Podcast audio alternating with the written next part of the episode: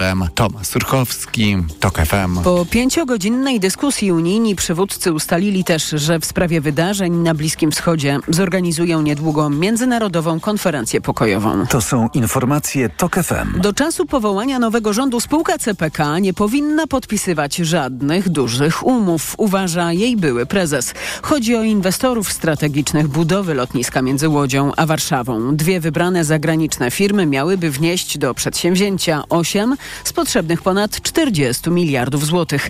CPK nie podpisała z nimi umów i na razie nie powinna, mówi były prezes spółki i ekspert rynku transportowego Piotr Malepszak. Na tym etapie, gdy zawiązująca się większość rządowa mówi, że trzeba poddać projekt audytowi, nie powinny być zawierane dalsze umowy, szczególnie związane z bardzo dużymi publicznymi pieniędzmi. Spółka informuje, że chce podpisać te umowy w przyszłym roku.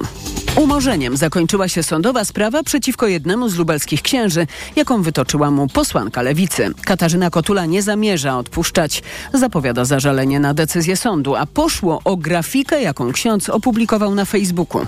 Anna Gmiterek-Zabłocka. Ta grafika to mem zestawiający posłankę w maseczce z symbolem strajku kobiet z młodymi hitlerowcami i napisem faszyzm wczoraj i dziś, mówi pełnomocniczka posłanki Katarzyna Kaleta. Zarzut dotyczący artykułu 212 paragraf 2 kodeksu karnego, czyli znieważenie osoby za pomocą środków masowego przekazu. Oskarżony to ksiądz Mirosław Matuszny, znany ze swoich homofobicznych wypowiedzi i organizowania procesji w centrum miasta w czasie pandemii. To fundacja, za którą właśnie on stoi, dostała 1 milion złotych w ramach programu Villa Plus. Proszę Was o modlitwę za mnie, ale także za tą kobietę i za wszystkich, którzy są przeciwko prawnej ochronie życia i przeciwko życiu. Nie wiemy, dlaczego sąd sprawę umorzył, bo rozprawa toczyła się za zamkniętymi drzwiami, ale jest zapowiedź ze strony posłanki, że będzie ciąg dalszy. Anna Gmiterek-Zabłocka, TOK FM. Wyrywkowe kontrole samochodów i korki na trasach w głąb Niemiec. Władze w Berlinie o kolejne 20 dni przedłużyły działanie mobilnych stref, w których sprawdzane są samochody wyjeżdżające z Polski. Mówi porucznik Straży Granicznej Paweł Biskupik. Jeżeli chodzi o te patrole, te punkty kontrolne niemieckie są mobilne, więc trudno jest przewidzieć, gdzie nasi sąsiedzi te punkty sobie rozlokują i jak to się przełoży na ruch transgraniczny. Sprawdzane są auta osobowe, busy i ciężarówki. Kontrole są nastawione na wychwytywanie nielegalnych migrantów wyjeżdżających z Polski do Niemiec. Po naszej stronie Odry takich kontroli nie ma. Straż Graniczna informuje, że prowadzi wyrywkowy i dyskretny monitoring pojazdów. Kolejne informacje TOK FM o 12:20. Pogoda. W całym kraju dziś może przelotnie padać, ale na południu i południowym wschodzie synoptycy spodziewają się ulewnego deszczu. IMGW ostrzega, że na Podkarpaciu, w Małopolsce i w części Śląskiego na każdy metr kwadratowy spadnie miejscami nawet 60 litrów wody. Na termometrach dzisiaj od 9 stopni na wybrzeżu do 12 w centrum i na południu. Radio TOK FM. Pierwsze radio informacyjne. A teraz na poważnie. 6 minut temu minęło południe. Mikołaj Lizut, kłaniam się Państwu, a gościem programu jest Maciej Konieczny, poseł partii Razem, Nowa Lewica. Dzień dobry. Dzień dobry, witam serdecznie. Zacznijmy, panie pośle, od wczorajszego oświadczenia prezydenta. Jak zwykle prezydent Andrzej Duda ma duży potencjał memiczny, więc już teraz krążą po internecie różne kpiny z dodawania i z tego, co to znaczy większość w parlamencie. Ale prezydent powiedział, że jest 2 poważnych kandydatów na premiera i 2 bloki, 2 siły polityczne, które twierdzą, że mają większość. Jak to możliwe? To jest w oczywisty sposób niemożliwe. Są takie sytuacje, w których może trwać ta realna walka o to, kto kogo przeciągnie, ale doskonale wiemy, że Prawo i Sprawiedliwość ma w tym momencie zerową zdolność koalicyjną poza Konfederacją. Z Konfederacją się nie mają tej większości, więc sprawa jest jasna. Większość... Konfederacja zresztą też odmawia. Odmawia, ale to jest to wyobrażalne. Jest to wyobrażalne, że mogliby się jednak skusić. No jest wszystkie te historie o tym, że może się skusić PSL, że mogą przekonać, nawet przyciągnąć jakieś osoby. Oni już nie mają takich takiej możliwości. Widać, że ta władza się skończyła. To też nawet indywidualni posłowie, nawet jeżeli nie mają szczególnie wyrobionego kręgosłupa, to też nie mają powodów, żeby przechodzić na drugą stronę, bo to jest strona, która w oczywisty sposób przegrała te wybory. I prezydent doskonale o tym wie. To nie jest tak, że prezydent mówi to, bo w to wierzy. Tak? Myślę, że chodzi o to, że daje sobie możliwość przedłużenia i tej władzy, przedłużenia jeszcze przez chwilę tego przekazywania władzy i pewnie mają tam jakieś swoje rzeczy do załatwienia. Niszczarki kupują, więc pewnie trochę czasu potrzebują, żeby ich użyć. To są te wewnętrzne rzeczy, o których słyszymy, właśnie niszczarki, jeszcze jedna pensja oczywiście. Dokładnie, myślę, że i tak dalej, i tak dalej. Ale być może jest w tym jakiś plan też zewnętrzny, to znaczy chodzi o to, że im dłużej trwa ta sytuacja zawieszenia, sytuacja, gdy właściwie rząd Morawieckiego administruje Polską i nie ma nowej większości, no to być może PiS liczy na to, że się pokłócicie. PiS ma taką strategię po nas choćby potop. I to także oznacza chociażby te takie nagłe wydatki, które mają doprowadzić do tego, żeby przyszłym rządom ograniczyć możliwość manewru. I ja tutaj bym się o to nie martwił. Myślę, że to jest kwestia po prostu paru tygodni więcej, ale ona tak naprawdę tej układanki nie zmienia, bo sytuacja jest jasna. Będzie większość dla rządu niepisowskiego i będzie zmiana władzy. I tutaj nie bałbym się tego. Po prostu nie bałbym się, nie przeceniałbym wpływu tego przedłużania na ale nie na boi przyszłe. Nie boi się pan, że w tych negocjacjach może się okazać, że są pewne różnice? No to są jednak cztery podmioty. A jeżeli by się przyjrzeć bliżej sprawie, to nawet więcej, no bo także wy, Lewica, jesteście złożeni z kilku środowisk. Jasne, po prostu bym tego nie łączył. Przed nami negocjacje. Ja bym chciał, żebyśmy traktowali to jako coś zupełnie naturalnego. Ja bym chciał doczekać czasów, w których rząd koalicyjny jest czymś normalnym. Rząd, w którym są różne opinie, one się ścierają, ktoś się dogaduje, ktoś się nie dogaduje, a że jestem spokojny o to, że tych szabel wystarczy, to się o to nie martwię. Chciałbym, żeby ten etap takiej wojennej polaryzacji się skończył i żeby mogła być normalna dyskusja o programie. My cały czas jako partia Razem, nie ukrywam, czekamy na to, kiedy będziemy mogli spokojnie usiąść w końcu, już czas najwyższy, i zacząć rozmawiać o kierunkach przyszłego rządu i zobaczyć, jak ta sytuacja wygląda. I to jest normalna polityka. I to jest normalna, demokratyczna polityka, w której koalicja jest właściwie normą. To was tutaj nic nie wstrzymuje, bo rozumiem, że te rozmowy o programie, o jakichś strategiach nowego rządu, nowej większości mogą się już toczyć. Ale rzeczywiście, to jest kompletnie niezależne od tego, co wyprawia prezydent, co wyprawia Prawo i Sprawiedliwość. To jest po prostu kwestia rozmów tych partii, które chcą ten rząd współtworzyć, które muszą się dogadać co do stanowisk, co do programu, przede wszystkim co do kierunku i kształtu, jaki ten nowy rząd przyjmie, i to jest największe zadanie przed nami. Po prostu uważam, że tutaj niewiele szczęśliwie nam może Prawo i Sprawiedliwość zaszkodzić.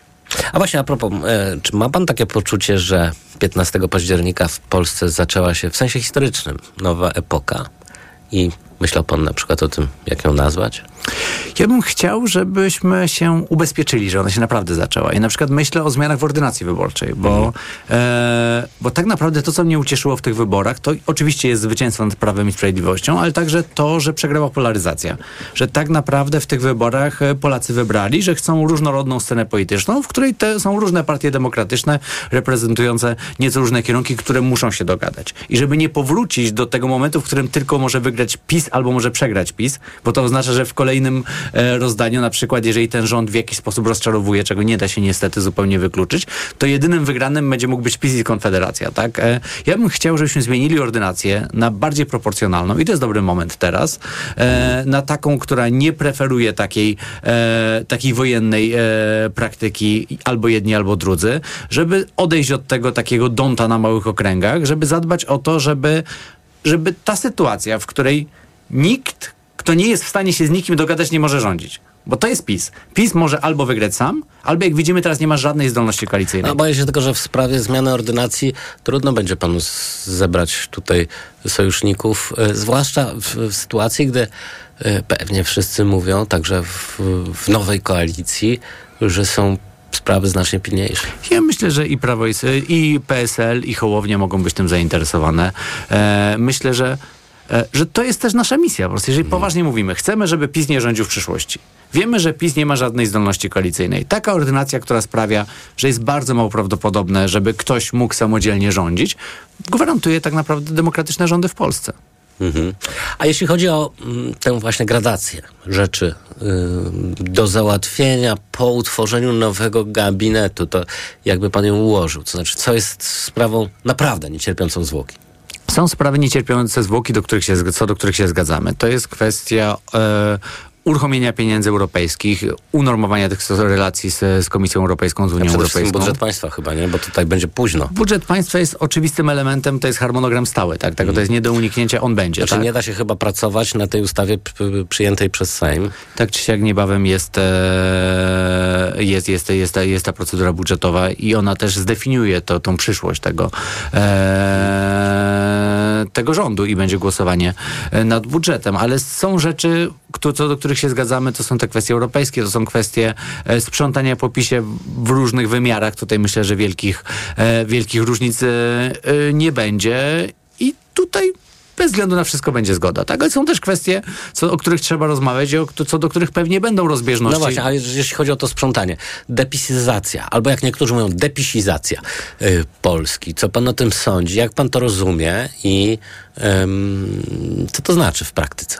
Ja bym chciał przywrócenia warunków demokratycznego państwa prawa w pełni i pociągnięcia do odpowiedzialności osób, które dopuściły się nadużyć. Nie lubię tego określenia, depisizacja, bo ono raz jeszcze umieszcza nas w logice takiej walki klanów politycznych, a nie logiki troski o instytucje. A to, co dla nas jako partii Razem jest kluczowe, to jest troska o instytucje. No tak, ale niektóre instytucje po prostu niemal straciły sens. Myślę tutaj na przykład o mediach publicznych. A tutaj się nie zgodzę zupełnie. Media publiczne są absolutnie niezbędne. Zostały brutalnie przejęte i nigdy nie były podporządkowane w tak jednoznacznym stopniu logice partyjnej. Stało się coś w ogóle niebywałego na skalę w ogóle krajów cywilizowanych. To znaczy trudno podać taki przykład, może poza Węgrami w Europie i Turcją, ale naprawdę stało się coś niebywałego i tutaj trudno mówić, to znaczy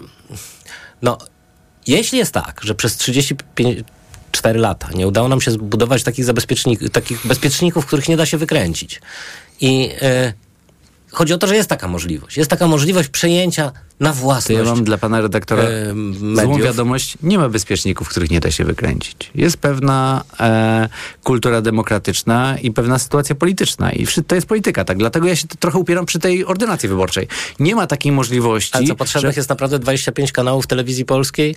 Potrzebne są silne media publiczne, które będą alternatywą dla mediów komercyjnych. Mhm.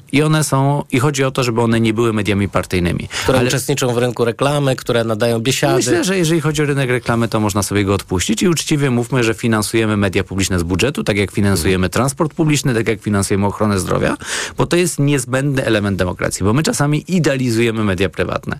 Media prywatne też są czyjeś i mogą mieć określone interesy, tylko że wtedy nawet nie mamy możliwości, żeby mieć nad tym jakąś kontrolę społeczną. Media publiczne są niezbędną. Jaką kontrolę społeczną miał pan nad TVP? Bo nie bardzo rozumiem w ogóle. W tym momencie nie miałem, ale to znaczy, ale to w takim razie, czy my likwidujemy wszystkie instytucje, które przejął Prawo i Sprawiedliwość? Czy nie potrzebujemy lasów państwowych? Czy prywatyzujemy lasy państwowe? To jest absurdalna logika.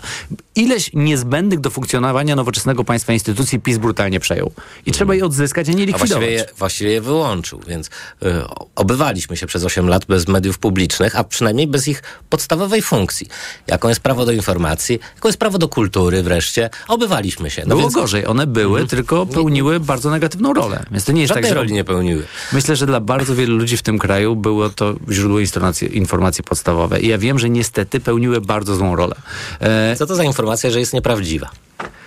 Myślę, że to jest idealistyczna wizja, w której po drugiej stronie jest prawdziwa informacja. Potrzebujemy mediów, które rządzą się logiką niekomercyjną, które nie są prywatną własnością, nad którymi jako społeczeństwo mamy kontrolę i od których mamy na przykład prawo oczekiwać, że w sytuacji kampanii wyborczej one mają zobowiązanie traktować równo komitety. Tak, to zrobić tylko. To działa w wielu krajach. To działa w Danii, to działa w krajach skandynawskich. To nie jest tak, że to nikomu nie wyszło. poszło bardzo źle w ostatnich latach w Polsce, ale jeżeli spojrzymy na kraje europejskie, to elementem tej dojrzałej demokracji europejskiej są media publiczne.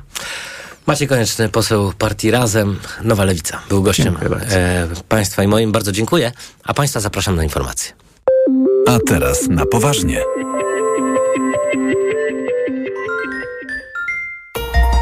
Od światowych rynków po Twój portfel.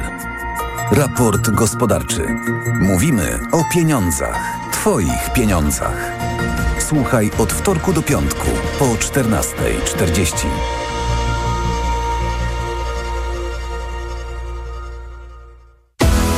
Na raport gospodarczy zaprasza sponsor, właściciel OLX-a, serwisu z ogłoszeniami o pracę. Sponsorem programu jest Moderna Holding, oferująca apartamenty Skala w Śródmieściu Gdańska. www.moderna.pl. Reklama. Słyszysz? To twoje gardło wysyła pierwsze sygnały.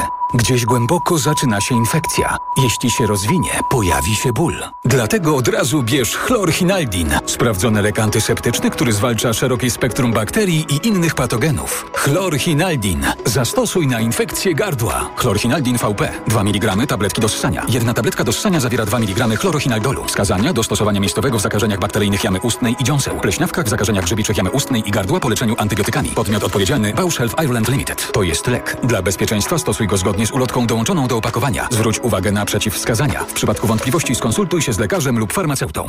Hit stokrotki. Schab wieprzowy. Cena sprzed pierwszego zastosowania obniżki 22,99 za kilogram. A teraz z aplikacją tylko 17,99 za kilogram. Stokrotka. Ekstra aplikację mamy. Kredyt dla firmy musi być super, super tani. Wejdź na nestbank.pl i sprawdź kredyt firmowy z gwarancją niższej marży. A jeśli w innym banku znajdziesz tańszy, obniżymy Twoją marżę nawet o połowę. Nestbank. Dziś w Wyborczej przewodnik kulturalny. Abakany w Katowicach, najnowszy film Scorsese czy powieść zdobywczyni Nagrody Literackiej Nike. Sprawdź, co warto przeczytać i obejrzeć. Już dziś w Wyborczej na wyborcza.pl. W Biedronce wierzymy, że zaufanie klientów do naszych niskich cen jest kluczowe. Codziennie niskie ceny to nasze hasło i nasza prawdziwa obietnica. W odniesieniu do cen regularnych, jak i tych promocyjnych. Dlatego ważne są dla nas rankingi. Według wrześniowego rankingu ASM Salesforce Agency wśród sklepów objętych zestawieniem najtańsza jest Biedronka. Gdy ceny porównywane są prawidłowo, nie ma wątpliwości, kto jest prawdziwym liderem niskich cen. I to dobry powód, by iść do Biedronki. Więcej szczegółów na biedronka.pl. W Generali wierzymy, że każdy jest wyjątkowy i to, co robisz, też jest wyjątkowe. Tak jak Anna i jej waleczna droga do zdrowia. Ty też kup ubezpieczenie Generali z myślą o Tobie z programem Generali Vitality w promocji. Zdobywaj nagrody za postępy i poczuj się lepiej. Sprawdź już teraz na generali.pl lub zadzwoń 913 913 913. To była informacja marketingowa. Szczegóły ubezpieczenia znajdziesz w ogólnych warunkach ubezpieczenia, a regulamin promocji Generali Vitality na stronie generali.pl. Jedziemy, brum, brum. Wtedy trzeba było zjechać na giełdę i akurat ten klient musiał o tą giełdę przyjechać. A dzisiaj wystarczy wrzucić na portal ogłoszeniowy. Każdy wie, że jak szuka samochodu ciężarowego, no to wejścia na Otomoto i moment go ma, nie? Trzeba auto ładnie umyć, wyczyścić i porobić dobre zdjęcia i wystawiamy auta na ogłoszenia Otomoto i wtedy docieramy do ogromnej rzeszy klientów. Prawdziwe historie biznesu piszą się z Otomoto. Dołącz ze swoją firmą na otomoto.pl.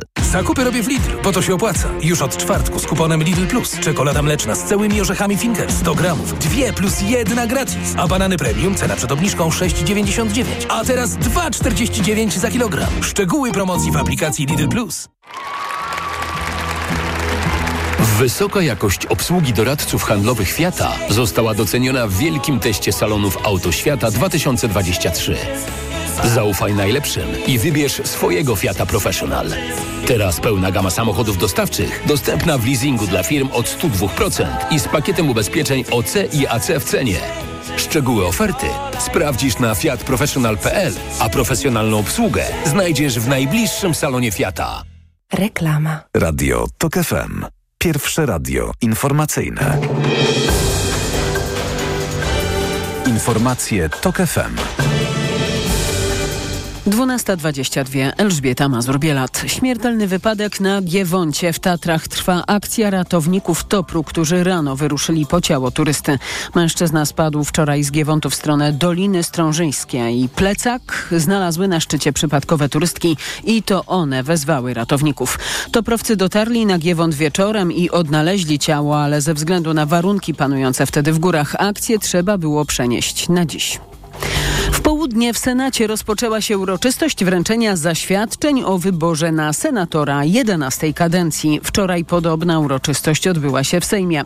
Wśród nowych senatorów są m.in. były premier Waldemar Pawlak, były rzecznik praw obywatelskich Adam Bodnar, wicemarszałek Sejmu Małgorzata Kidawa-Błońska i posłanka Lewicy mijającej kadencji Magdalena Biejat. Nowo wybrani senatorowie obejmą swoje mandaty podczas pierwszego posiedzenia Senatu, które zwoła prezydent. Pierwsze posiedzenie Sejmu odbędzie się 13 listopada, to Andrzej Duda już ogłosił, ale nie podjął jeszcze decyzji, kto je otworzy. Zgodnie z regulaminem Sejmu powinien zrobić to marszałek senior wybrany przez głowę państwa spośród najstarszych wiekiem. Powinien to być poseł Tadeusz Samborski z PSL-u, urodzony w 1945 roku. Ale Koalicja Obywatelska, Lewica i Trzecia Droga, które w nowo wybranym Sejmie będą miały większość i będą rządziły, liczą się z tym, że prezydent powoła na marszałka seniora jednego z polityków PiS-u. Mówi wciąż jeszcze wicemarszałek Sejmu Małgorzata Kidawa-Błońska. Może także być Jarosław Kaczyński, bo i też ma swój wiek. Na pewno pan prezydent nie poleci nikogo ze strony opozycyjnej. PiS chce przeciągać jak najdłużej się tylko da przekazanie władzy, a marszałek senior może w tym pomóc, choćby ogłaszając w czasie pierwszego posiedzenia tygodniową albo nawet dłuższą przerwę. To są informacje TOK FM. Iga Świątek pozna dzisiaj swoje rywalki w fazie grupowej turnieju, który zakończy kobiecą rywalizację w tym sezonie. W Cancun w Meksyku już w niedzielę startuje turniej WTA Finals, w którym zagra 8 najlepszych zawodniczek tego roku. Na razie jednak muszą trenować przy hotelu, bo centralny kort nie jest jeszcze gotowy. Iga Świątek wciąż ma szansę, by zakończyć sezon na pierwszym miejscu w światowym rankingu. Kolejne informacje TOK FM o 12:40. Pogoda. IMGW ostrzega przed ulewami na południu i południowym wschodzie. Rzeki podkarpackiego, małopolskiego i części śląskiego mogą niebezpiecznie przybierać. W pozostałych regionach raczej przelotne opady. A na termometrach od 9 stopni na wybrzeżu do 12 w centrum i na południu Polski. Radio TOK FM. Pierwsze radio informacyjne. A teraz na poważnie. Ze mną w studiu jest Sylwia Czubkowska, dziennikarka specjalizująca się w nowych technologiach, autorka podcastu Tech Story na tokfm.pl. Witam cię bardzo serdecznie. Dzień dobry. To już rok, odkąd Elon Musk rządzi Twitterem? Dawniej Twitterem, teraz X-em. Kiedyś się tak mówiło, Ewedel, dawniej 22 lipca, albo odwrotnie. Tutaj rzeczywiście ten rebranding, który zarządził Elon Musk na Twitterze, wydaje się mocno absurdalny, szczególnie jeśli chodzi o polskiego Twittera. Jakoś tak zauważyłem, że rzadko komu udaje się w ogóle wypowiedzieć ten... Że na X-ie. Że coś na X-ie. To zresztą głupio brzmi dosyć. Ale i też tak naprawdę niespecjalnie się to przyjęło w tym anglojęzycznym Twitterze. Wciąż Twitter funkcjonuje jako i nazwa serwisu, i tweetowanie jako funkcja tego, co się tam na nim robi. No właśnie, bo ten tweet w swojej prostocie był genialny. Także słowotwórczo. Mimo tego, że zobacz, no nie po polsku, tak? Że nam się to przyjęło bardzo. Zresztą jest to jedna z takich wyrażeń technologicznych, które bardzo weszły do języków, nie tylko do języka polskiego, do wielu języków na świecie. Tam jak googlowanie, tak, uberyzacja pracy, etc. Tak, trudno jest teraz iksować. No ciężko. Znaczy, od razu się z czymś innym kojarzy trochę, nie? Różnymi rzeczami chciałam powiedzieć. Ale zmiana nazwy tego serwisu z Twittera na X to i tak jakaś taka, powiedzmy, chyba najdelikatniejsza zmiana, która zaszła. To jest kosmetyka, prawda? Kosmetyka, trochę symbol, bo jednak Musk bardzo lubi w symbole i bardzo lubi w takie wyraziste gesty i wyglądało trochę tak to przejście z Twittera na X jako takie przypieczętowanie też zmian, które miały zajść w tej firmie i przypieczętowanie pozycji Elona Muska i tego, że to ma być nowy tak naprawdę trochę twór w stosunku do tego, czym był Twitter przez lata. Twitter to jest serwis społecznościowy tym odróżniający się od reszty, że wydaje się, że to chyba najbardziej potężne narzędzie polityczne na ziemi. Trochę tak, trochę nie. Bo każde z mediów społecznościowych, tych dużych, globalnych, z którymi mamy dzisiaj do czynienia, ma swoje takie polityczne konotacje, relacje i wpływy. Każdy trochę inaczej i w różnych miejscach to różnie funkcjonuje. Spójrzmy na to, że jednak kampanie wyborcze najsilniej są prowadzone, mówimy o kampaniach reklamowych, nie tylko w Polsce, ale również w Stanach Zjednoczonych, w dużej części Europy, na Facebooku i na YouTubie. To tam politycy mogą najlepiej wciąż targetować wyborców, uderzać z konkretnym przekazem i robić to bardzo masowo. No ale spór polityczny toczy się na Twitterze. Tak, spór polityczny toczy się najsilniej na Twitterze, ale wracając też do innych, zaraz przejdziemy do tego Twittera, do innych mediów. Do młodego pokolenia najsilniej uderza się na TikToku i są konkretne już przykłady nawet wygranych tak naprawdę politycznych dzięki kampaniom wyborczym na TikToku. To są chociażby Filipiny rok temu, gdzie naprawdę kandydat na prezydenta Bongbong Marcos całkowicie wymazał historię swojej rodziny, swojego ojca dyktatora i dzięki TikTokowi wygrał te wybory. Twitter rzeczywiście jest najmocniejszy publicystycznie w budowaniu pewnych idei, w budowaniu pewnych wizerunków medialno-politycznych i w budowaniu też takich, czy też wskazywaniu na to, gdzie leżą jakieś takie polityczno-społeczne, najbardziej drażliwe kwestie.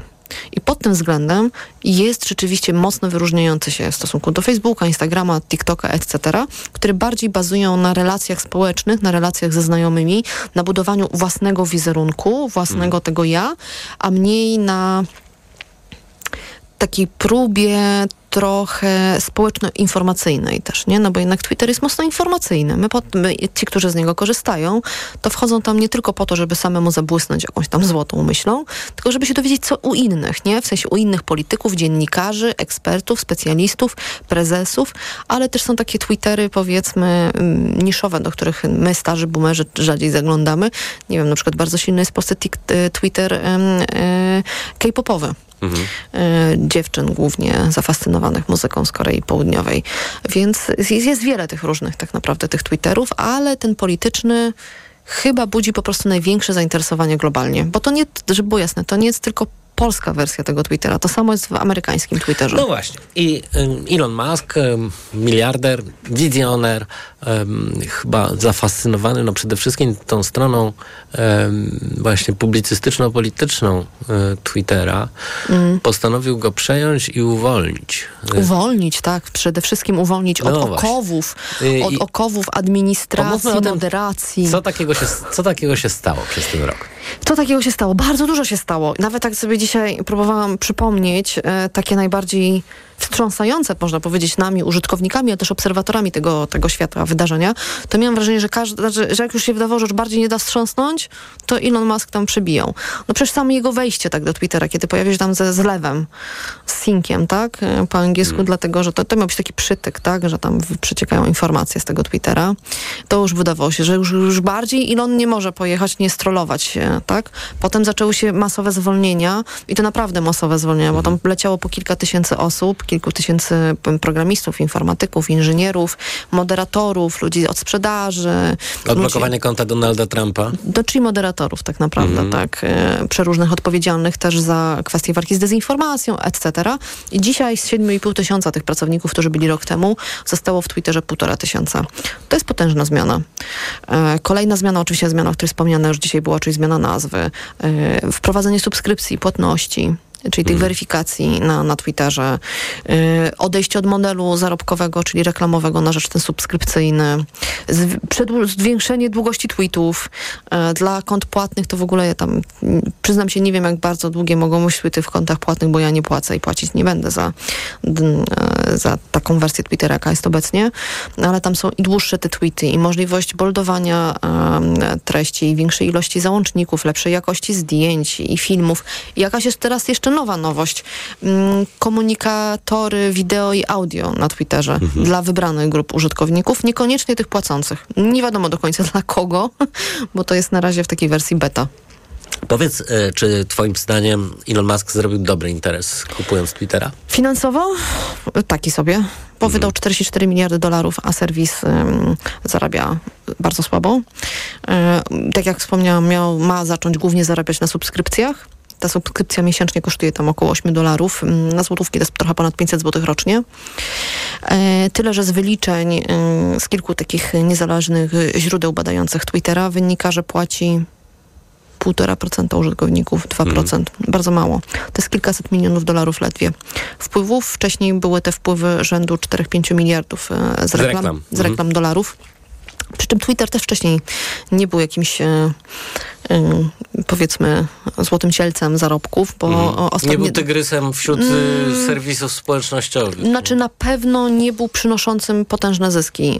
Nie był firmą przynoszącą potężne zyski, bo rok 2020 i 2021 zamknął na minusie. Tam bodajże był $1 miliard strat wykazywany. No i to był jeden też z powodów, dla których Musk twierdził, że kupuje, bo chce uzdrowić sytuację finansową tej firmy, tak? Zrobić tam porządek, nie tylko z moderacją treści, czyli z tą cenzurą, wprowadzić absolutyzm wolności słowa, ale też ograniczyć boty, które jego zdaniem były potężnym problemem Twittera, czyli fałszywe konta, no i wprowadzić nowy, zdrowszy model monetyzacji. Z tą monetyzacją na razie nie ma szału, ale ja mówię na razie, bo media nam się zmieniają, media społecznościowe nam też się bardzo zmieniają. No właśnie, a powiedz w takim razie, co z prestiżem? Z prestiżem X-a, czy Twittera. Wszyscy narzekają, że ten prestiż spada. Spada też rzeczywiście liczba użytkowników realnie korzystających z Twittera. To jest spadek rok do roku o mniej więcej 13% takich faktycznie korzystających to na całym świecie. Spadek. Duży spadek. Ale równocześnie ci, którzy zostają na Twitterze, jak wynika z analiz, wcale nie korzystają z niego mniej w wyraźny sposób. Nie spędzają mniej czasu, nie tweetują mniej. Więc my narzekamy, ale nie mamy alternatywy, mimo tego, że się tam pojawiają jakieś takie serwisy efemerydy trochę, jak Mastodon, czy jakieś inne. Nie mamy alternatywy, więc na tym Twitterze ci, którzy korzystają, ci, którym użytkownikom ten sposób komunikacji pasuje, wciąż tam tkwią. Narzekamy, ale nic z tym nie robimy trochę. I to jest nie tylko kwestia samego Twittera, to jest kwestia tego, jak swoje monopole zbudowały po prostu platformy społecznościowe. Nie mamy alternatyw, nie ma możliwości też na przykład przeniesienia naszych danych, naszej historii, tak, do innego alternatywnego serwisu. Czy po tej rewolucji, którą zrobił Elon Musk na Twitterze, no można teraz powiedzieć, że ta wolność właśnie oznacza tyle, że nie wiem, no musisz się mierzyć z poglądami skrajnymi, faszystowskimi, szkodliwymi, z mową nienawiści itd., itd.? Prawdę mówiąc, jeżeli się nie płaci za zweryfikowane konto, to tak naprawdę użytkownik głównie się mierzy z tym, że ma znacznie mniejszy zasób treści na tym Twitterze, bo została ograniczona liczba widocznych wpisów, więc wchodzi się i się tam ma ciągle to samo. Rzeczywiście jest więcej treści niemoderowanych, więc trafiają treści skrajne, epatujące przemocą. Teraz jest chociażby bardzo taka trudna sprawa, która dotyczy nie tylko Twittera, ale na Twitterze będzie na pewno widoczna. W rękach Hamasu jest ponad 220 zakładników izraelskich. No właśnie, Hamas ostrzega, zapowiada, że za każdy atak wojsk izraelskich będą mordowane kolejne osoby i mają być streamowane te egzekucje w mediach społecznościowych. I oczywiście wszystkie media społecznościowe zapowiadają, że mają przygotowane te war roomy takie do blokowania tego typu nagrań. Pytanie, czy jeżeli z Twittera zwolniono większość moderatorów, to faktycznie sobie Twitter zda z tym radę. I to będą... To jest potężne wyzwanie, no bo te nagrania nie tylko, jeżeli się pojawią, miejmy nadzieję, że tak się nie zadzieje, to będą drastyczne, ale mogą być po prostu wykorzystywane w różnych takich bardzo skrajnych celach, też dezinformacyjnych. Ciężko jest powiedzieć nam dzisiaj nawet w jakich. Tak. Więc jest więcej takich treści. Sam Musk jest świetnym producentem przy różnych treści, no powiedzmy z pogranicza dezinformacji, albo przynajmniej jakichś takich narracji rosyjsko-chińskich. Czyta się go przeciekawie. Myślę, że to jest w ogóle jedna z ciekawszych zmian w Twitterze w ostatnim roku. Jest coraz więcej Muska. Nie obserwujesz Muska, masz obcięte zasięgi. Sylwia Czubkowska, dziennikarka specjalizująca się w nowych technologiach, autorka podcastu Tech Story na tokfm.pl była gościem Państwa i moim. Bardzo Ci dziękuję. Bardzo dziękuję. A Państwa zapraszam na informacje. A teraz na poważnie.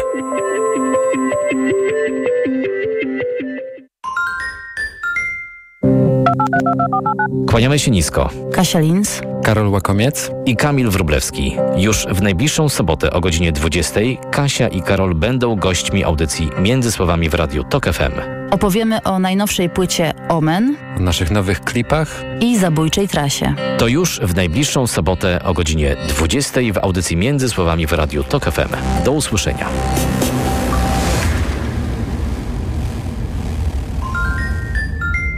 Reklama. Przez ostatnie 5 lat ceny energii nieustannie rosły. Chcesz ochronić się przed rosnącymi wydatkami? Pomyśl o dociepleniu domu. To zawsze daje realne oszczędności. Izolacja domu za pomocą płyt styropianowych pozwala zredukować zużycie energii cieplnej nawet o 47%, zależnie od typu budynku oraz źródła oggrzewania. Wejdź na www.poznajstyropian.pl i sprawdź, jak zmieni się Twoje zużycie energetyczne, a tym samym wysokość Twoich rachunków. www.poznajstyropian.pl. Kampania edukacyjna pod patronatem Europejskiego Stowarzyszenia Producentów Styropianu i UMEPS. Wow, ale promocja w Martes Sport. Aż 20% rabatu na odzież i obuwie dla wszystkich. Dla juniora. Dla dorosłych. Dla każdego. Oferta dotyczy również rzeczy już przecenionych. Adidas, Puma, Salomon, Hightech, Elbrus i wiele innych topowych marek znajdziesz w Martes Sport. Promocja obowiązuje przy zakupie za minimum 150 zł. Regulamin promocji dostępny w sklepach. Dziś w Wyborczej przewodnik kulturalny. Abakany w Katowicach, najnowszy film Scorsese czy powieść zdobywczyni Nagrody Literackiej Nike.